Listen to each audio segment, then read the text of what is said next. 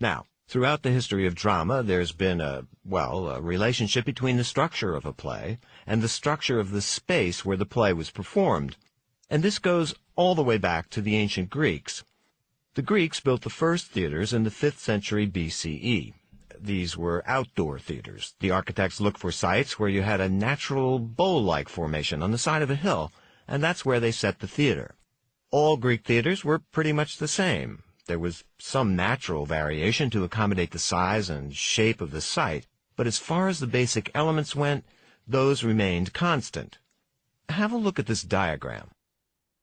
Let's start with the area where the actors performed, like what we call the stage today. The Greeks referred to this space as the skene. Uh, there's some confusion about the use of the word skene by different scholars. some authors use it to refer only to a structure behind the stage, while others use it to refer to the structure and the stage together, and that's how I'll use the term, to refer to both the stage and the building. Um, so, anyway, the skene started as a simple wooden platform, but eventually it became much more elaborate. The front wall of the building was decorated like a palace or temple and served as background scenery for the play.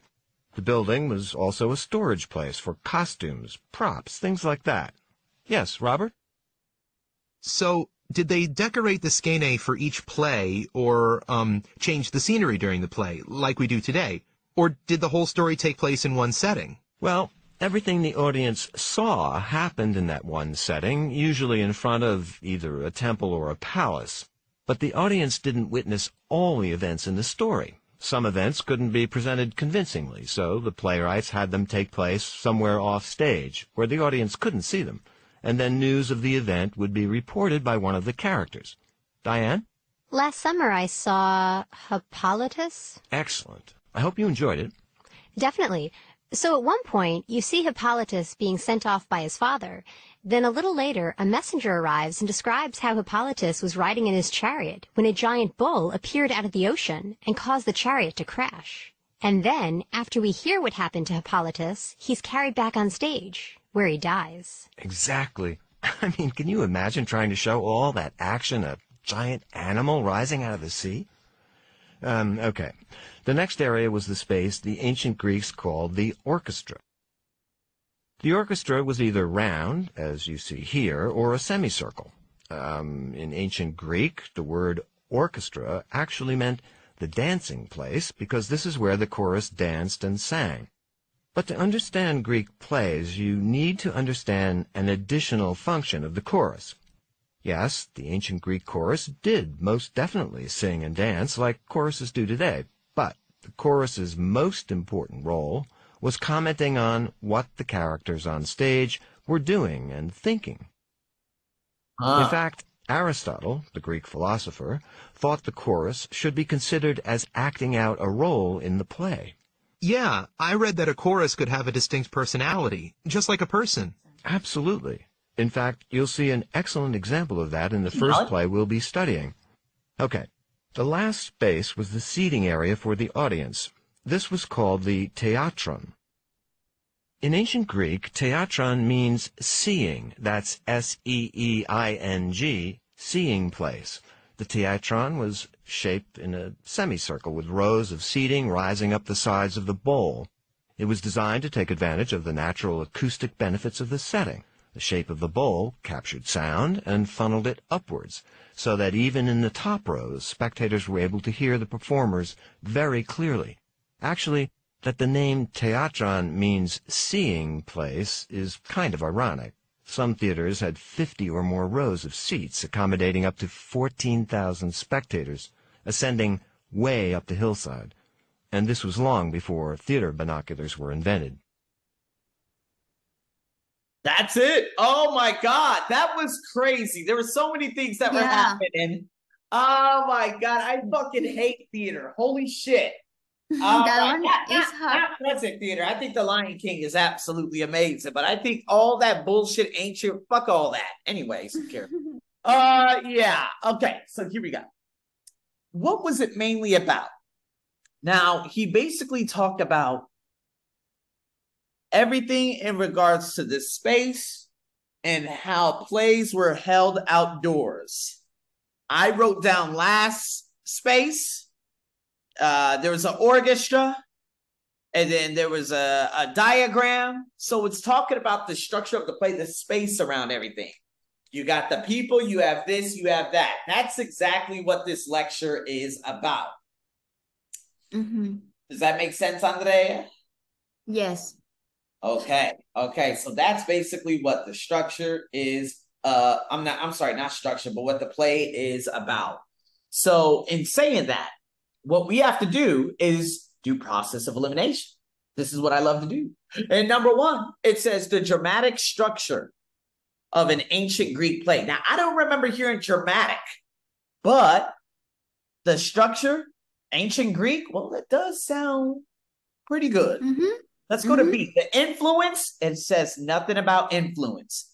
I wrote down nothing about influence. I remember distinctly that I wrote down nothing about influence.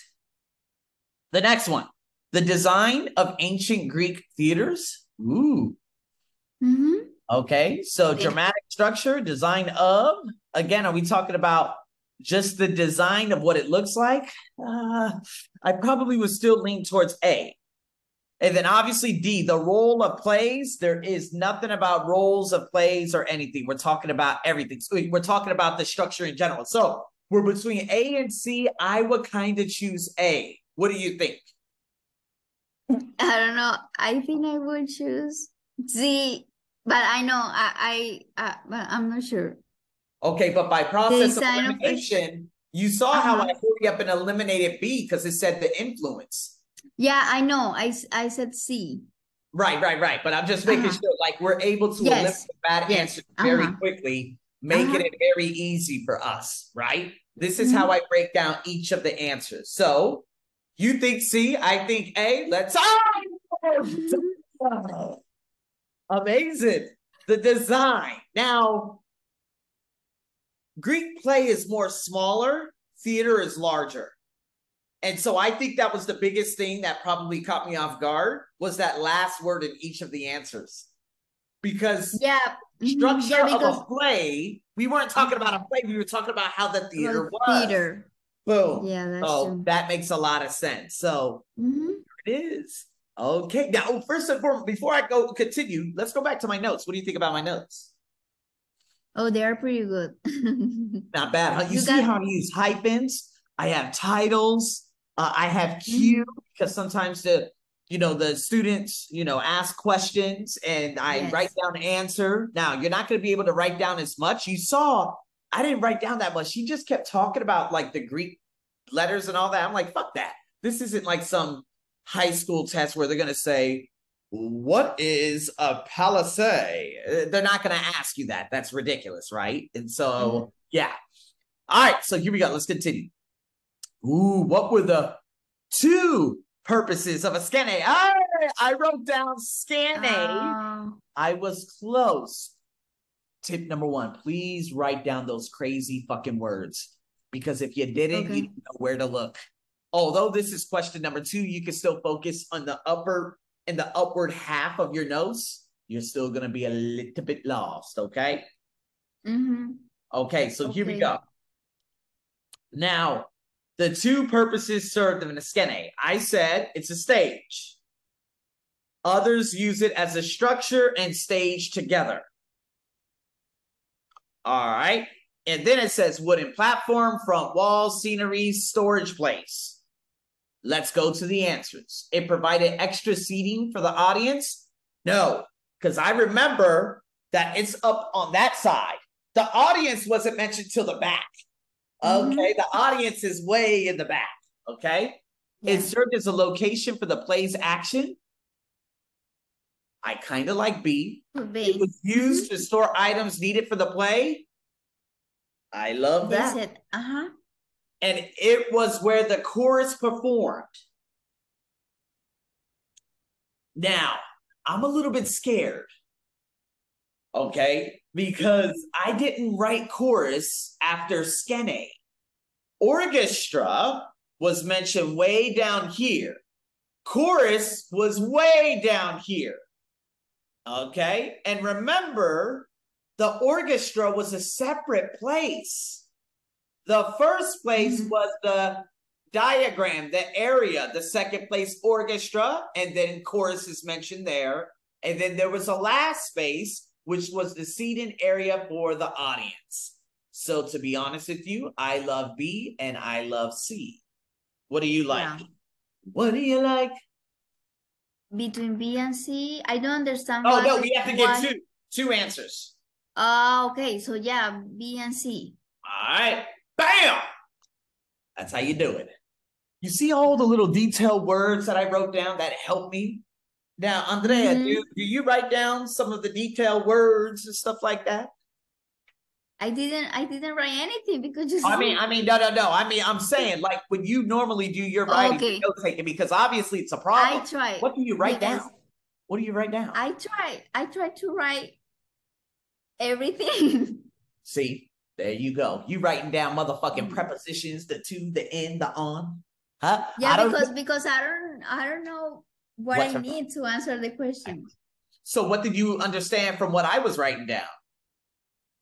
That I don't need to write like so many details, like Good. uh-huh. Like more like a general ideas, and if there is a question by a student, I need to be sure what the question is about and the answer, and more like an specific ideas. Gotcha.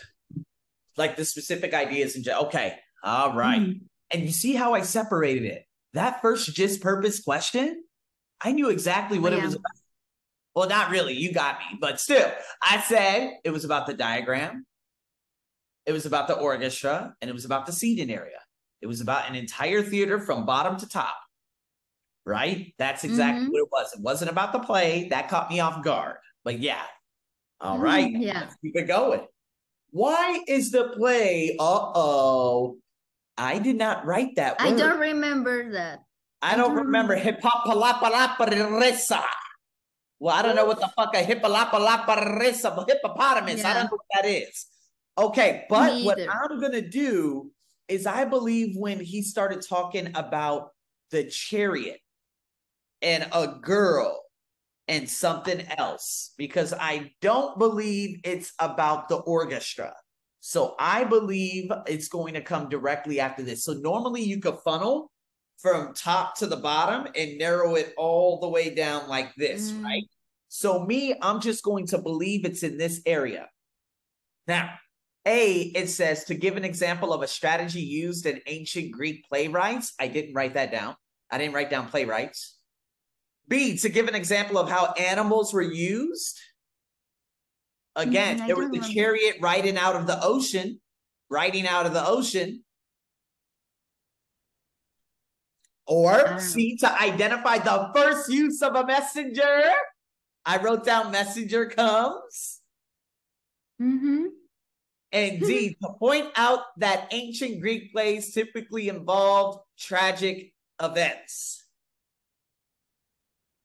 I'm kind of between B and C. What do you think based on what I said I there? This is when I started hearing shit over here. I was like, fuck, my phone, my headphone, all this stuff got thrown off. I didn't write everything, my bad. But what do you think? Yeah, actually, I don't remember anything about that. But based on your notes, Uh-huh. based on on the notes, I think I say uh C. Me too, because I wrote down messenger and C Uh-huh. says messenger. Yes. And then again, but it says a chariot appeared out of the ocean. B, I'm a little bit lost. We're gonna have to take our L, but let's see. Oh, see, I Wow. You were absolutely ridiculous. There was no way because I didn't write down playwrights. I started getting distracted. And remember, this is going to happen on your test. Mm-hmm. Yeah, I was Look at lost that. in I that part. prefer to do the following reason. People are going to be talking. You're going to be listening. You're going to be confused. Yeah. You're gonna be like, fuck, fuck, that. You know what I mean? So it was one Mhm. of those things that just happened. So, ooh, that was tough. So, what did we learn? Even with the hippopotamus, even though I heard hippopotamus, I said, I ain't writing that bullshit. Oops. Mhm. Because with the hippopotamus would have come the definition. And I did not write down the definition. Yeah. But again, an answer everything audience saw happen in one set. I just don't know. so make sure you write down hippopotamus. Okay. All right, let's go to number four. What point does a professor make about the chorus in ancient Greek plays? Ah, now I wrote down chorus here. They danced, they sang, but they also commented on what characters were doing and thinking. A, it mm-hmm. performed only at the beginning. I don't remember writing that. B, mm-hmm. it interpreted what was happening on stage. I kind of like that. C, it did relatively a little singing. Bullshit. D, it was less important than in modern plays. Bullshit. No comparison. I'm going with B. And what about C? Because you have on your notes that chorus dance and song. That's right. So, but it says here, see, it says little. Mm, So that's so why I don't like that. Although they do the dancing and the singing, they also have to comment on what the characters were doing and thinking. That means interpreting what is happening on stage. mm, So that's why I would say okay, answer. okay. All right. And so that's why he was like, he was like, yeah, the chorus, they danced, they sang it. Then he said it again. He said they danced and they sang, but they need to understand. When he said they need to understand, I said, uh-uh, I know that's gonna that's definitely gonna be a question. And I hurry up and said they need to what people were doing and thinking. Okay. All right. Let's keep it going. How did Aristotle view chorus acting out in role play? The chorus acting out role in play. A, as the author of the play. No. B, distraction. No. C, messenger. No. D, character in the play. So it's either the author or the character. Chorus acting out role. Seems like a character, no? Yes. All Act- acting out. Uh-huh. Yes. Because that's the only other thing. It's not an author. I didn't write down author. Yeah. And the chorus